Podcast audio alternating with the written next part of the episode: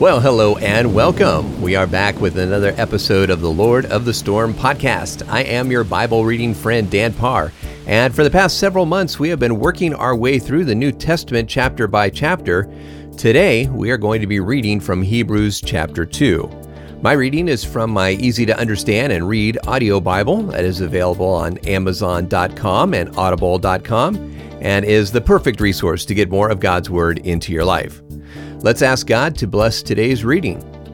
Dear God, thank you for the ability to read your word. We know it is alive and active, and as we go through this section of it today, we ask that you would open our ears to hear you. Speak to us, we pray, in Jesus' name. Amen. Hebrews 2. Because of this, we must pay more attention to the things that were heard so that we don't drift away.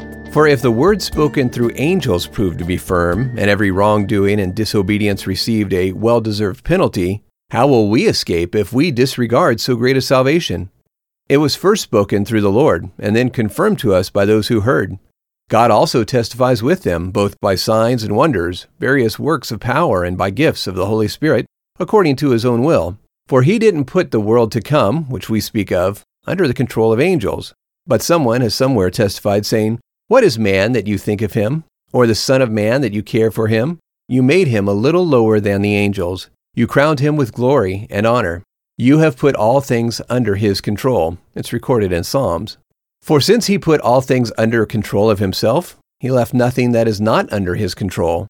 But now we don't yet see all things under his control. But we do see Jesus, who had been made a little lower than the angels temporarily, being crowned with glory and honor, because he suffered death, so that by God's grace he would taste death for everyone. For it was fitting for God, for whom and through whom all things are made, to make the author of our salvation perfect through suffering and bringing many children to salvation.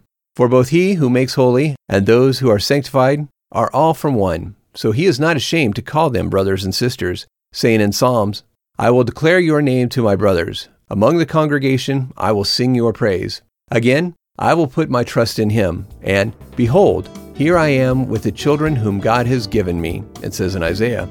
Since the children have shared in flesh and blood, he also himself in the same way shared in it, that through death he would destroy the power of him who had the power of death, that is, the devil, and would free all who through fear of death were in bondage all their lives. For most certainly, he doesn't give help to angels, but he gives help to the offspring of Abraham. Therefore, he was obligated in all things to be made like his brothers, that he might become a merciful and faithful high priest in things related to God, to be a sacrifice for the sins of the people. For since he himself has suffered when tempted, he is able to help those who are tempted.